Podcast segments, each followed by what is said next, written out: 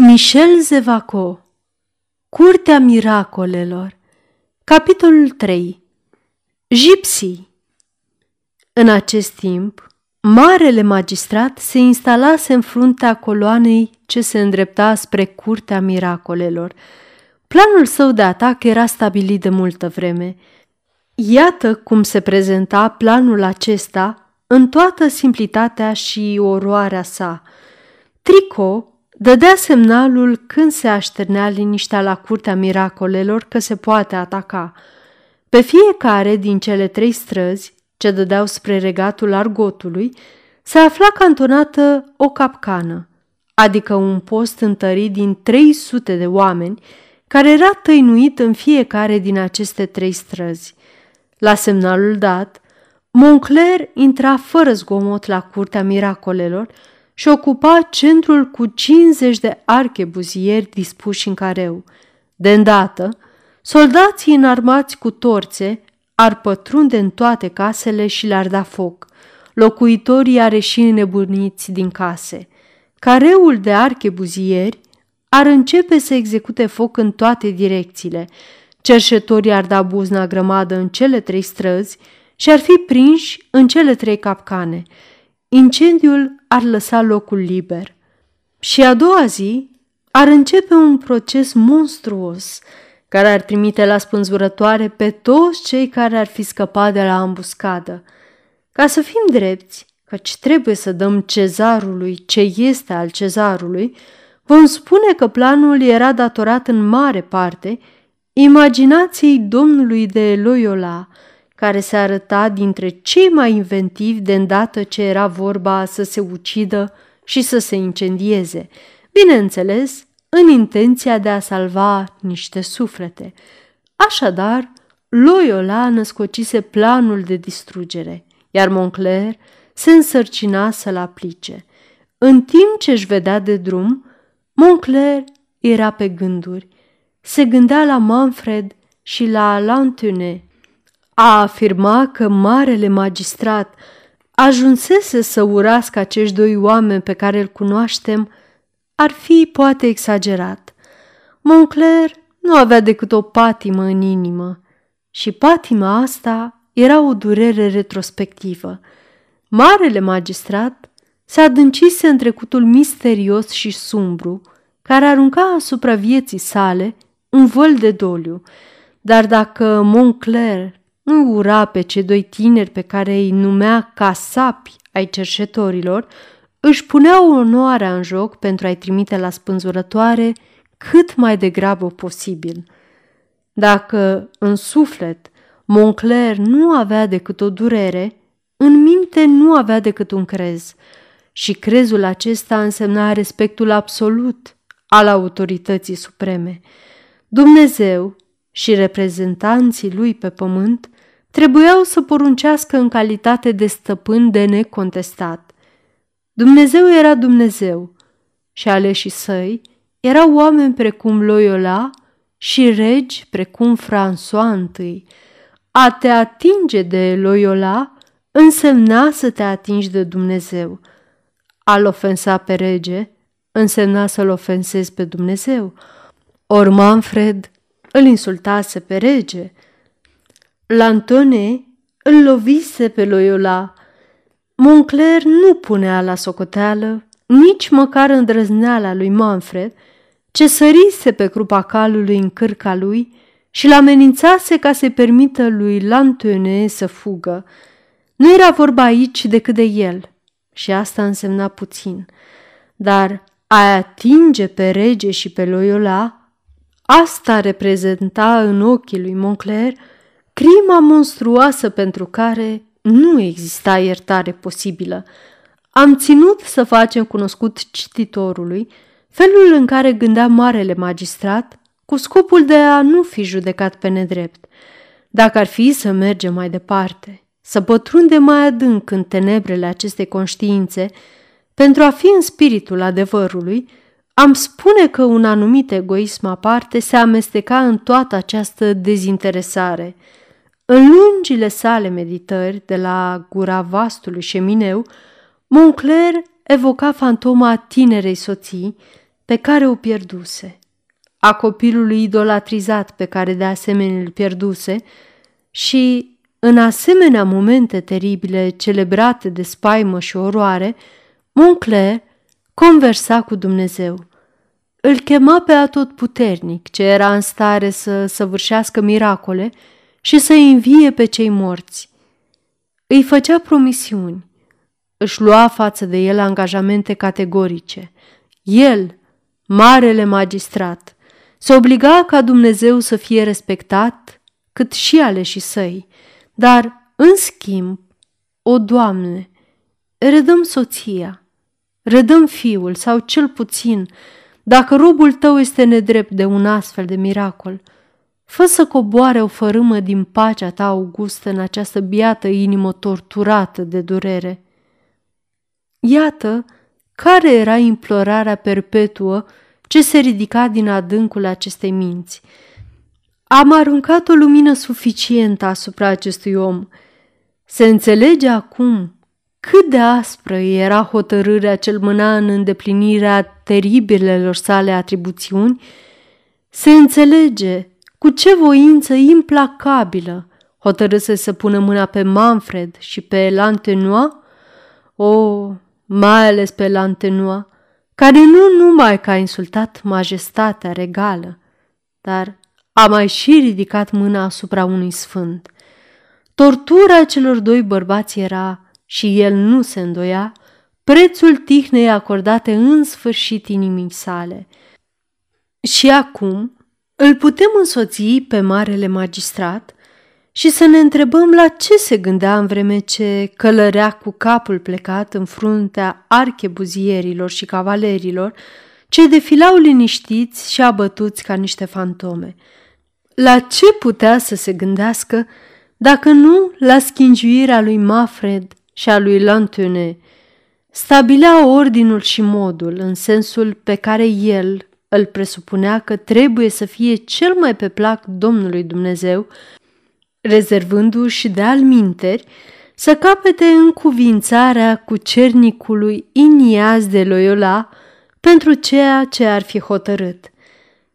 Pentru Manfred, spânzurătoarea ar fi de ajuns, dar în ceea ce îl privește pe Lantone, nu-i trebuia nimic altceva decât rugul.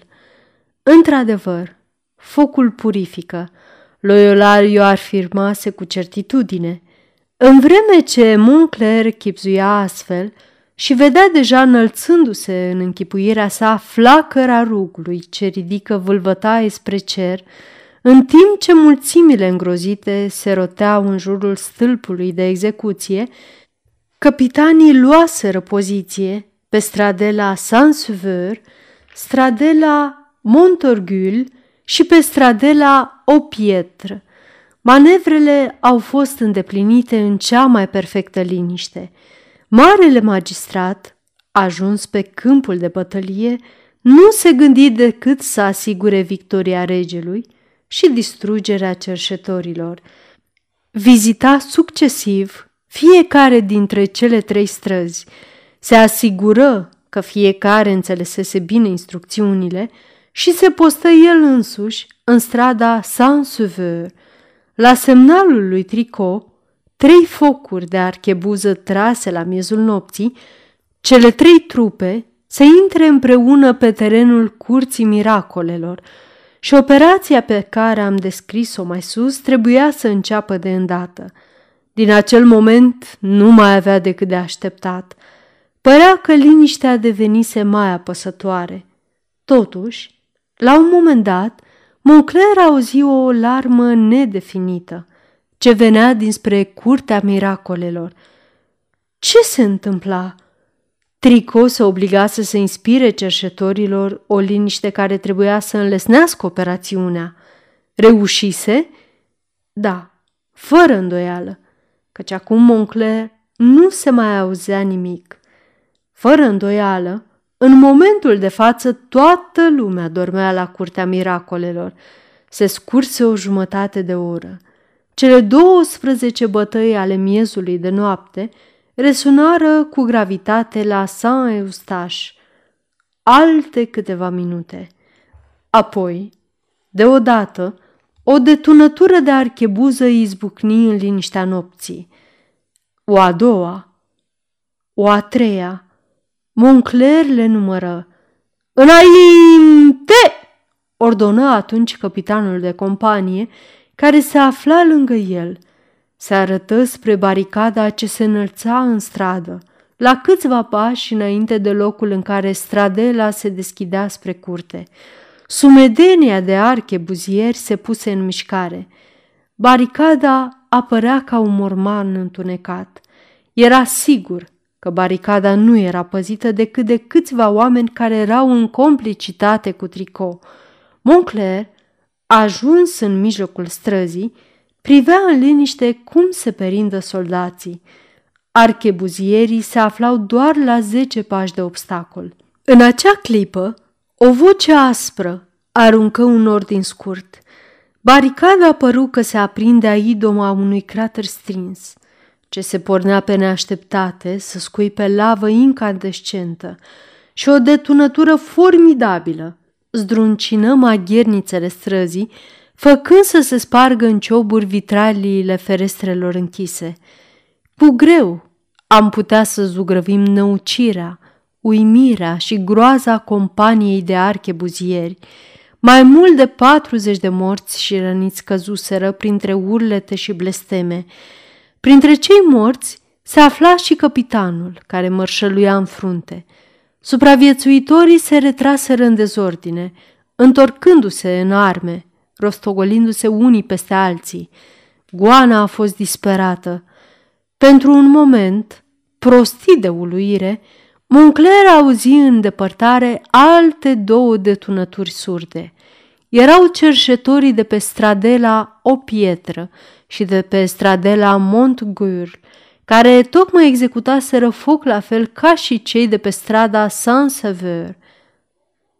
În graba mare, îi chemă la el pe unii dintre nobilii care veniseră din amuzament să asiste la marele masacru de la Curtea Miracolelor. Împreună, barară strada și îi opriră pe fugari. Înainte! Răcni Moncler. Dacă nu luați cu alt salt baricada, o să fiți uciși până la ultimul în ambuscada asta. Raționamentul acesta era singurul care putu să dea curaj archebuzierilor. Se întoarseră către baricadă, dar în loc să înainteze spre ea, în rânduri strânse ca de prima dată, se împrăștiară pe lângă ziduri. Erau cam patru sute. Se năpustiră în pas alergător asupra baricadei. O a doua detunătură răsună și câțiva oameni căzură la pământ fără viață. Înainte! Urlă Moncler. În câteva secunde, archebuzierii asaltară baricada cu strigăte puternice, dar atunci, pe baricadă, se ridicară o groază de demoni înarmați cu lăncii, halebarde, frânturi de spade, săbii antice și chiar cu vergele de frigări, cu tot soiul de cuțite ciudate, și începu o luptă înspăimântătoare. Gemete, strigăte de turbare, înjurături în toate graiurile, împușcături de pistolet și archebuză, se auziră timp de aproape douăzeci de minute. În vremea asta, soldații regelui se retrăgeau puțin câte puțin. Înconjurat de nobili, Moncler își păstrase sabia înteacă, pe când cei ce îl înconjurau se duelau cu înverșunare. Marele magistrat se afla acum foarte aproape de cerșetorii care țâșniseră în jurul lui. Atitudinea sa și ordinele sale inspirară un dram de curaj soldaților. Fu încercat un efort suprem și a fost rândul cerșetorilor să dea înapoi. Dar în spatele lor, din inima Curții Miracolelor, năvăli o ceată, asemenea unei trombe.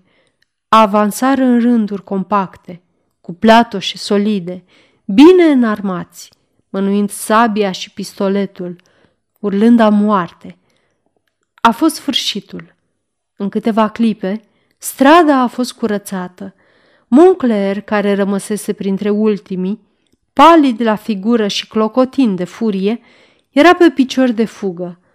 În clipa asta, un bărbat își făcă hățurile calului său și îi spuse: „Sunteți prizonier, domnule! Predați-vă!" Moncler se trezi înconjurat de cerșetori. În depărtare, auzi tropotul fugii oamenilor săi. Ridică ochii spre cer, ca pentru a-l zări pe Dumnezeu pe care îl invocase. Apoi își întoarse privirea către omul care, în fruntea cetei de cerșetori, îi pusese pe fugă pe soldații regelui, omul al cărui prizonier se afla, și îl recunoscu pe Lantone. Cerșetorii își celebrară izbânda prin urlete teribile, au fost reaprinse focuri mari. În jur au fost aduși răniții pe care mahalagioaicele îi pansau și le ungeau rănile cu alifii. Acum, la mese se dezlănțuia urgia. Fuseseră așezate din loc în loc butoaie cu vin. Se goleau cu repeziciune. La fiecare masă, fiecare povestea acum despre loviturile iscusite pe care le dăduse, despre ticvele pe care le străpunsese. Asta producea un framăt ciudat și nepotrivit, peste care dominau văicărelile femeilor ce își plângeau morții. În celelalte două stradele, evenimentele se desfășuraseră aproape ca în strada Saint-Sauveur. Fără îndoială, de multă vreme, nu se mai gândise nimeni să atace Curtea Miracolelor. Cerșetorii își împărtășeau unii altora avantajele pe care le-o dădea izbânda asta nesperată, datorată mai ales descoperirii trădării lui Tricou. Ragastan nu trăsese sabia. Era fericit să se afle tot timpul în preajma lui Manfred, gata să-l apere la nevoie cu sabia sa, armă de temut în mâinile sale. Când marele magistrat a fost condus în piața Curții Miracolelor, se înălță din rândul cerșetorilor asemenea strigăte încât întreg orașul păru că e zdruncinat din temelii. Jupânii și apropiații lor îl înconjurară pe dată pe Moncler. Fără această măsură de prevedere, marele magistrat ar fi fost imediat tratat, cum fusese tratat de curând agentul său Tricou. Dar autoritatea jupânilor era mare. Urmând ordinele lor repetate, cerșetorii se dădură înapoi, mărâind asemenea câinilor înfometați cărora le-a fost smuls de la gură osul pe care voiau să-l roadă. Moncler a fost închis în pivnița unei case de la Curtea Miracolelor și stăpânii ținură sfat pentru a ști cum ar trebui să procedeze în privința lui. Îndată după bătălie, Ragastan îl întrebase pe Manfred: „Țiganca despre care îmi vorbeați, acea Gypsy?" spuse mirat Manfred. „Da, ați spus că aș putea să o întâlnesc?" „Fără nicio îndoială." „Ei bine, doresc să o văd." Surprins de atâta grabă, Manfred se înclină și spuse cavalerului că era gata să-l însoțească la bătrâna țigancă. „Haideți, vă rog," spuse Ragastan cu o emoție care îl surprinse din ce începe tânăr. Vai! Cavalerul o cunoaște deci pe bătrâna vrăjitoare care m-a crescut?" gândi el. Sau, dacă nu o cunoaște, ce vrea de la ea? Câteva clipe mai târziu, intrară în locuința lui Gypsy. „Mamă," făcu Manfred, „iată un străin care dorește să vă întâlnească. Primiți-l cum se cuvine, vă rog, căci îi sunt peste măsură de îndatoritor." „Să fie binevenit, fiule," spuse țiganca, care pronunțase aceste vorbe cu atât de vădită intenție încât cavalerul fu scuturat de un fior. Ragastan se află în clipe de emoție deosebită, în care simțurile căpătă o ascuțime particulară, în care inteligența devine mai pătrunzătoare, când un cuvânt, un semn, un gest, capătă o importanță fatală. Se întoarse către Manfred. „Copilul meu," spuse el, Vreți să aveți bunătatea de a mă lăsa singur cu femeia aceasta? Scuzați-mă! Cavalere, răspunse Manfred, am pentru dumneavoastră o asemenea simpatie încât iau dorințele dumneavoastră drept ordine. La aceste cuvinte se înclină cu grație și Ragastan îl privi îndepărtându-se, admirându-i talia zveltă, eleganța exprimării, inteligența ce-i strălucea în priviri. Când Manfred dispăruse deja de mai bine de un minut, cavalerul scoase un suspin și se adresă lui Gypsy. Aceasta părea că îl cercetează cu o curiozitate prefăcută, ce se acordă unei persoane pe care o întâlnești pentru prima oară. Doresc, spuse el, și glasul îi tremura ușor, să vă pun câteva întrebări. Vă rog să-mi răspundeți cu toată sinceritatea. Vorbiți, seniore, spuse ea, fără ca vocea să-i trădeze cea mai mică emoție sau bănuială. Mă voi strădui să răspund cât voi putea mai bine. Tânărul care a ieșit de aici, reluă Ragastan agitat. Manfred? Da, Manfred. Vreți să-mi spuneți unde s-a născut? În Italia, răspunse cu simplitate bătrâna. Ragastan simți inima bătându-i cu putere. Nu mai încape îndoială, gândi el. E fiul meu! Fiul meu!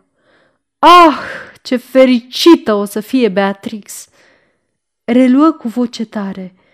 Unde l-ați găsit? În care ținut al Italiei? Găsit? Da, găsit! Adunat de pe drumuri sau ceva de felul ăsta. Nu înțeleg, răspunse Gypsy cu un aer de o naivă simplitate. Manfred nu este un copil găsit. M-am exprimat greșit. Aș vrea să știu cine va încredința copilul acesta. Nimeni. Ragastan încercă să ghicească gândul țigăncii, dar aceasta afișa un chip desăvârșit de calm. Reluă. Vă repet că am să vă îmbogățesc. Cereți-mi ce doriți. Vă mulțumesc, seniore, făcu Gypsy cu efuziune. E sigur că ceva bani ar fi bineveniți pentru bietul meu trai. Vreți să vă ghicesc norocul? Vreau doar să-mi răspundeți. Manfred! Este un copil de furat, nu-i așa? O, nu încerc să aflu decât de la cine, de către cine. Vă înșela, seniore. Dar, în sfârșit, cine este tatăl lui? Îl cunoașteți? Vai, cum nu l-aș cunoaște! Izbucni țiganca cu o melancolie admirabil simulată. Tatăl său este un nobil napoletan. Napoletan! Exclamă Ragastan palpitând. Da, eram tânără pe atunci, eram drăguță, l-am... l-am iubit și din iubirea asta s-a născut Manfred. Ragastan alunecă pe un scaun. Decepția era crudă. Așa spuneți, se bâlbâi el. Manfred este fiul dumneavoastră? Fiul meu, da, seniore. I-am dat numele de Manfred în amintirea tatălui său, pe care el nu l-a cunoscut. Dar tânărul, reluă cu vioiciune Ragastan, agățându-se de o ultimă speranță. Tânărul spune că nu sunteți mama lui. L-am lăsat să creadă asta, bietul copil. Este atât de inteligent, de puternic față de ceilalți ce îl înconjoară, încât, până la urmă, s-a convins că are părinți de vază. Să încerci să-i spui că este fiul unei țigănci ar însemna să-i distrugi sufletul. Numai o mamă poate fi în stare de asemenea sacrificii. Țiganca Gypsy își șterse lacrimile care îi curgeau din ochi. Ah, reluă ea dintr-o dată. Nu e ca Lantone, de pildă. Acela Nu e nici de cum copilul meu, deși îmi spune mamă.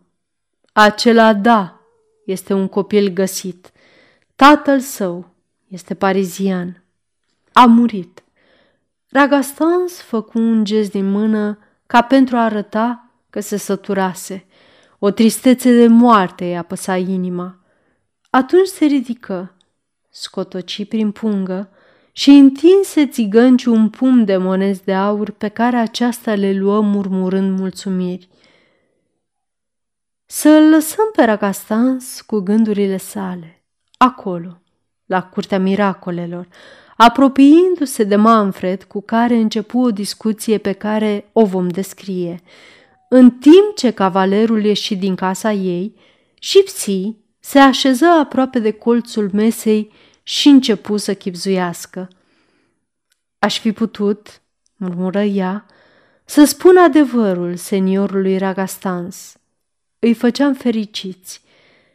Dar la ce mi-ar fi ajutat mie atâta fericirea cărei cauză eram? Ia să vedem ce s-ar fi întâmplat dacă i-aș fi spus cavalerului: da, Manfred este fiul dumneavoastră. Eu l-am furat ca să-i fac hatârul doamnei Lucreția Borgia, dar ea e moartă acum. Dacă spuneam așa ceva, s-ar fi întâmplat ca la scurt timp Manfred să fi plecat cu tată său. Ori, cine-mi dovedește că n-ar încerca să le ia și pe Lantone cu ei? Și n-a reușit. Și la urma urmei, ce-mi pasă dacă oamenii sunt fericiți sau nefericiți?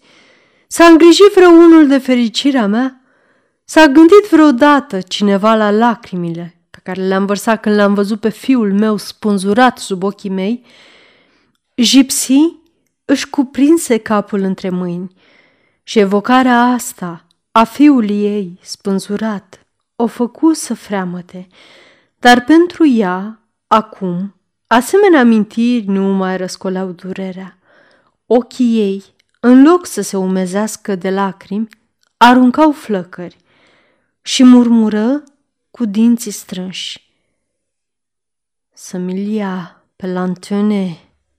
Ce-ar mai fi de mine în ziua în care nu l-aș mai avea sub mâna mea pe fiul lui Moncler, pentru a fi sigură de răzbunare? Se ridică, se apropie de fereastra care dădea spre Curtea Miracolelor. În mijlocul curții, în apropierea unui foc mare, îi văzu pe jupâni adunați. Printre ei, Lantone. Manfred se îndepărtase în compania lui Ragastan. Recunoscându-l pe Lantone, Gypsy tresări și un fulger de ură sălbatică licări în privirea ei. Totuși, nu pe Lantone îl ura. Ura asta mergea mai departe. Pe tatălui Lantone, marele magistrat și șef al poliției din Paris, pe contele de Montclair, se abătea această ură îndârjită. Pe timpul bătăliei, Gypsy rămăsese cu fereastra deschisă, ascultând zgomotele, scrutând întunericul. Nu se îndoia de rezultatul bătăliei. Oamenii regelui și Moncler împreună cu ei aveau să fie învinși. Era pentru ea o convingere, o credință. Nu pentru că ar avea încredere în curajul, forța sau agerimea cerșetorilor, ci pentru că înfrângerea lui Moncler, umilit de Lantone, îi apărea ca un fenomen inevitabil, a profundei și a abilei justiții a destinului. Trebuia ca Moncler să fie învins pentru ce ura marele magistrat să sporească. Trebuia ca Moncler să ajungă să-și urască propriul fiu. Când totul se termină și când află că trupele regelui fuseseră respinse din toate cele trei părți deodată, închise la loc fereastra și spuse: știam eu bine că lucrurile or să iau o asemenea întorsătură. Acum examina cu curiozitate adunarea șefilor și socoti ciudată durata atât de lungă a sfatului. Nu se sfârșise, murmură ea, și coborâ, și se apropie de focul aproape de care se ținea sfat sub cerul liber, potrivit datinilor și obiceiurilor de la Curtea Miracolelor. În momentul acesta vorbea Lantone. Dacă îl vom condamna la moarte, după cum sunteți sfătuiți, sunt de așteptat cele mai mari nenorociri. Ascultați-mă și, din contră, profitați de evenimentul ăsta pentru a vi se confirma privilegiile. Smulgeți promisiunea de netăgăduit că nu se va mai încerca nimic împotriva voastră și eliberați-l. Credeți voi că regele ar lăsa nepedepsită uciderea lui? Chiar de mâine s-ar începe din nou o bătălie și poate de data asta avantajul împrejurărilor n-ar mai fi de partea voastră. Pe când, dacă îl lăsați în viață, fără a-i pricinui vreun rău, nu numai că regele ar chipzui de două ori înainte să atace din nou niște oameni care se apără atât de bine, dar ar avea față de generozitatea voastră un fel de stimă, fără a mai socoti recunoștința prizonierului vostru. Gypsy tresări. Despre cine era vorba? Se afla la Curtea Miracolelor un prizonier de vază, o idee neașteptată îl licări în minte. Atinse brațul unui slujitor care se afla lângă ea. Frate, despre ce prizonier este vorba? Cum, bătrână Gypsy, nu știi? Nu știu decât un lucru, că dragii mei copii n-au fost uciși sau răniți în luptă. Asta e cel mai important pentru mine. Da, da, se cunoaște cât de mulți la frații noștri, Manfred și Lantone. E adevărat că nu te omori degeaba. La naiba, cum s-au mai bătut adineaori? Datorită lor au fugit oamenii regelui, datorită lui Lantone mai ales. Ah, da, el l-a făcut prizonier. Pe cine a luat prizonier? Pe marele magistrat. Contele de Moncler? Se bâlbâi Gypsy. Chiar pe el, doar nu sunt doi mari magistrați. Frumoasă pradă! Se discută ce vor face cu el. Și unde l-au băgat? Acolo, făcu cerșetorul. Cu un gest arătă spre o magherniță. Să nu scape cumva. Cerșetorul izbucni în râs. E în pivniță, legat cu frânghii solide, și ușa pivniței este închisă cu cheia. Prevederea e bună pentru un prizonier așa de important. Ea se îndepărta agale. Mintea îi clocea tot felul de gânduri. O bucurie fără seamăn făcea să-i tresalte inima. Astfel, împrejurările o serveau mai bine încă decât ar fi putut spera. Moncler era prizonier și asta datorită lui Lantone. În câteva clipe se gândi la foloasele pe care avea să le tragă de pe urma acestei întâmplări. Trebuia ca toate astea să o ajute în răzbunarea ei. Se îndreptă glonț către maghernița care îi fusese arătată. În fața unei uși îl văzu pe Cocardel stând de pază. Lantone vrea să-ți vorbească, îi spuse ea, am să te înlocuiesc. Bine, făcuse Cocardel, uite cheia de la pivniță. Vei aștepta până se termină sfatul. Mi-a spus să nu-l deranjez mai înainte. Bine, bine. Cocardel se îndepărtă fluierând. Țiganca se repezi la ea acasă. După câteva clipe mai târziu, se întorcea cu o legătură sub braț și o lampă. Atunci, deschise ușa pivniței, intră și o închise la loc. După ce a aprins lampa, a coborât scara.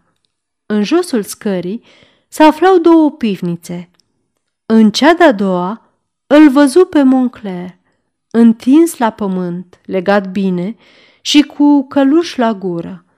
Dintr-o mișcare, desfăcu călușul și tăie legăturile. Mă recunoașteți, domnule mare magistrat?" întrebă ea. Da, ce vrei de la mine?" spuse acesta cu răceală, încredințat că bătrâna era escortată de cerșetori și că venea să-l jignească. Lantone, v-a făcut prizonier?" reluă ea. Da."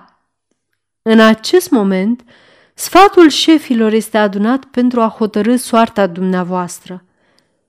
Moncler ridică din umeri și surâse cu dispreț. Toți sunt de părere să vă elibereze, fără să se atingă de dumneavoastră. Unul singur, mă auziți? Doar unul este de părere că trebuie să fiți condamnat. Din nefericire, cuvântul lui atârnă mai greu decât al celorlalți.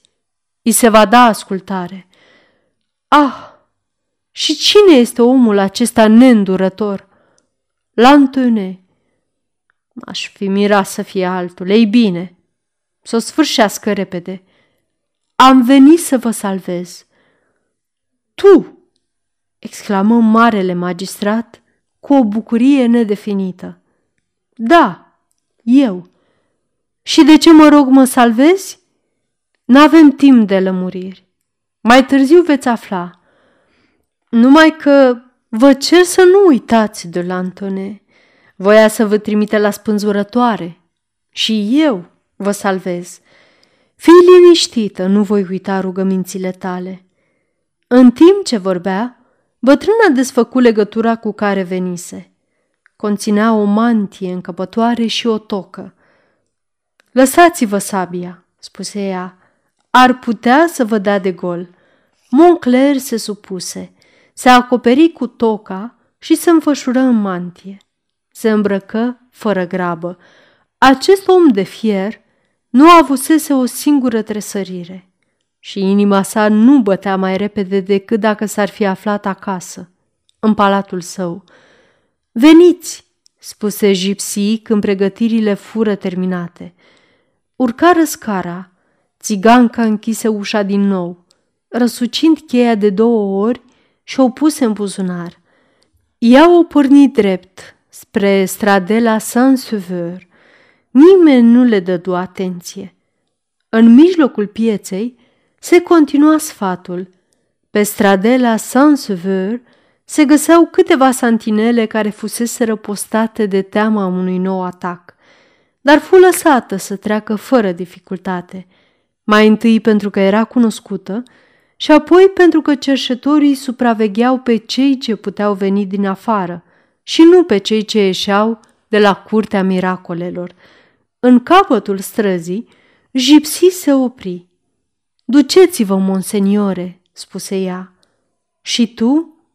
Eu? Mă întorc acasă la mine. Atâta tot. Dar se va afla că tu m-ai eliberat?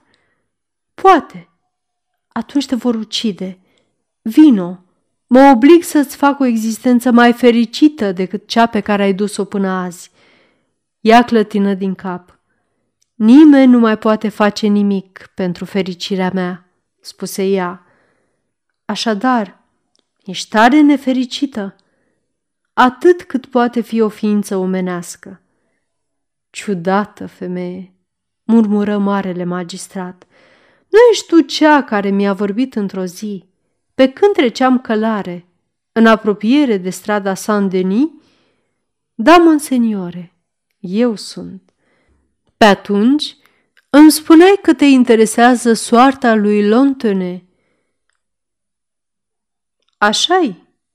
Și mă interesează și acum. Totuși mă salvezi, în vreme ce știi foarte bine ce am să fac. Ei bine, va trebui odată și odată ca Lantone să-mi pice în mână. Se poate, monseniore, și apoi? Apoi am să dau ordin să fie tras pe roată de viu. Nici el nu m-ar fi cruțat. Parcă așa spunea adineauri. Așa spuneam, pentru că ăsta e adevărul, monseniore. Așa va să zică. Te interesează soarta lui Lantone. Și tu îl va scăpat pe cel ce îl va trage pe roată? Nu-i și ăsta un fel de a te interesa de cineva? Marele magistrat păstră o clipă de tăcere. Ce s-a întâmplat cu Tricou? Întrebă el. Își aminti de Tricou în modul cel mai firesc printr-o asociație de idei. Ultimul răspuns al țigăncii îi dădea de gândit că femeia asta avea poate contra lui Lantone un oarecare motiv de ură, precum Tricou. De ce asemenea ură? Nu se neliniști din pricina asta. Cerșetorii și țigăncile, acești egipteni și aceste boeme, își aveau felul lor de a judeca. Trăiau într-o lume aparte. Nu iubeau și nu urau precum ceilalți oameni. La întrebarea ce s-a întâmplat cu Tricou, bătrâna răspunse: a murit. Oamenii noștri l-au omorât pentru că trădase. Cine i-a prevenit? Întrebă Moncler, fără să-i acorde cel mai neînsemnat regret fostului său agent. Lantone? Răspunse Gypsy. Nu cumva minți? Țiganca tresării. Oare Moncler o dibuise? De ce aș minți? Făcu ea cu calm. Ce știu eu? Dacă îl urăști pe Lantone, nu-l urăsc, nu înseamnă ceva pentru mine. Și chiar de l-aș urâ, n-aș găsi de cuviință să mint. Când vreau să lovesc pe cineva, îl lovesc eu însămi. Și vă jur, monseniore, că lovitura nu dă greș niciodată. Te cred, răspuse Moncler fremătând. Reluă după un moment scurt de tăcere. Ce dorești pentru că m-ai făcut scăpat? N-am nevoie de nimic, monseniore. V-am eliberat doar ca oamenii mei să nu vă fi omorât. Asta ar fi însemnat nenorociri groaznice pentru noi toți. Așa să fie atunci. Adio. La revedere, monseniore. Ea îl privi cum se îndepărtează, cu mers atât de liniștit, ca și cum n-ar fi înfruntat acum zece minute un pericol groaznic. Curând, silueta lui dispăru în întuneric. Atunci se întoarse la Curtea Miracolelor. Sfatul jupânilor nu se terminase. Și, din izbucnirile de voci, Gypsy își dădu seama că discuția era furtunoasă. Se apropie de foc și, foarte liniștit, pătrunse în cercul de cerșetori ce discutau soarta marelui magistrat. În acea vreme de barbarie, credința în ursite și în reîncarnări de tot soiul ocupau în rândurile populației un rol important. Se credea îndeochi în puterea pe care o dețineau anumiți indivizi să citească în viitor și chiar să rânduiască după bunul lor plac întâmplările ce aveau să vină. În acest timp, cei ce dețineau în realitate această putere, adică regele și biserica, acționau în deplină siguranță. Era de așteptat ca și la Curtea Miracolelor, în rândul acestei populații neștiutoare, pradă instinctelor ei, aceste superstiții să fie respectate mai mult încă decât în oricare altă parte. De aceea era respectată și de temut Gypsy. Avea reputația că deține legături cu anumiți demoni, că citește în stele ca într-o carte deschisă, ceea ce, negura timpurilor, închide învălurile sale, ca să folosim splendida expresie a lui La Fontaine.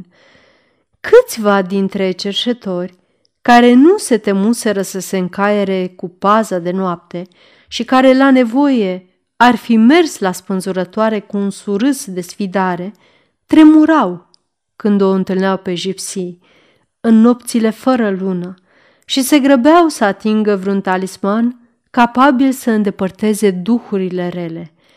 Tot așa, când pătrunse în cercul jupânilor și când își ridică brațele sale slabe pentru a cere ascultare, se făcu de îndată liniște. Fraților, spuse Gypsy, vă sfătuiți dacă trebuie să-l ucideți pe marele magistrat. Spune-ne părerea ta, se auziră glasuri strigând. Părerea mea nu folosește la nimic și părerea voastră, a tuturor, nu folosește la nimic. Marele magistrat nu se mai află la Curtea Miracolelor. A evadat. Se auziră proteste înverșunate. Câțiva cerșetori se avântară către pivnița în care Moncler fusese închis. Reveniră după câteva clipe spunând că Gypsy grăise adevărul. Nu cercetați, reluă țiganca, cum s-a putut întâmpla așa ceva. Eu am deschis ușa marelui magistrat și l-am condus în afara teritoriului regatului Egipt. Cuvintele acestea au fost primite cu o tăcere uluitoare și țiganca se grăbi să continue. Eliberându-l pe marele magistrat, ne-am salvat cu toții. Spiritele mi-au arătat că moartea marelui magistrat ar fi semnalul unui masacru general. Totuși, dacă m-am înșelat, mă voi supune pedepsei pe care o veți crede de cuviință, chiar dacă această pedeapsă ar fi moartea. Voi muri fericită că mi-am salvat frații. Printre jupânii prezenți, majoritatea erau ființe primitive, asupra cărora cuvintele acestea pronunțate cu solemnitate produseseră o impresie adâncă. În timp ce aceea, a căror inteligență depășea asemenea credințe vulgare, înțelegeau foarte bine ce necazuri ar fi adus mai devreme sau mai târziu execuția marelui magistrat. Așadar, nimeni nu ridică glasul pentru a cere o pedeapsă împotriva lui Gypsy. Și țiganca se putu retrage în liniște. Pe când mergea spre maghernița ei, îl văzu pe Lantone, care se apropia în grabă de ea. De ce ați vrut să-l salvați pe omul acela?" întrebă el cu o asprime care nu era de obicei. Chiar tu, adineauri, n-ai vorbit la sfat ca Moncler să fie cruțat? Am crezut că-ți fac pe plac, fiule." Lantone își duse o mână la frunte și murmură. Așa e. Iertați-mi mânia." Și ea îi cuprinse mâna.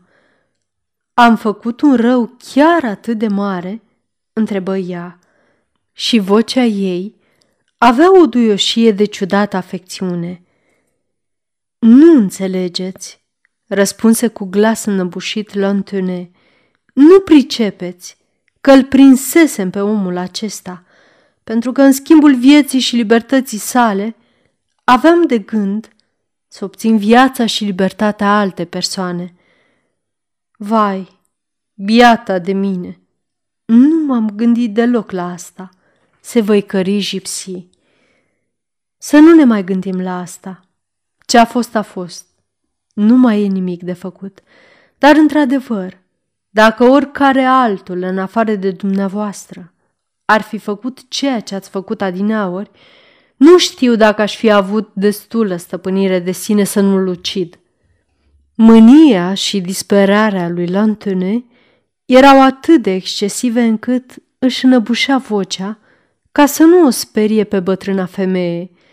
Lăsă să-i scape un gest violent de nemulțumire și plecă pe neașteptate strigând, Sunt blestemat!" Gypsy rămase pe loc. Blestemat?" bombăni printre dinți. Cine-ți spune că nu ești?" Sperarea lui Lantone fu imensă. Din ziua în care suferise eșecul tentativei nesăbuite pe care o făcuse la conciergerie pentru a le libera pe Etienne Dole, aștepta cu o nerăbdare febrilă să fie atacată Curtea Miracolelor. Era încredințat că marele magistrat ar dirija personal atacul. Planul său consta doar în a pune mâna pe Moncler. Odată ce îl făcea prizonier pe marele magistrat, nu se îndoia că ar putea să obțină libertatea pentru Dole. Viață pentru viață, gândea el. S-a văzut cum planul reușise admirabil la capitolul pe care Lantone îl considerase pe drept cuvânt ca fiind cel mai dificil. S-a descris cum, datorită lui Gypsy, clanul eșuase în cea de-a doua parte a sa. Sfârșitul capitolului trei.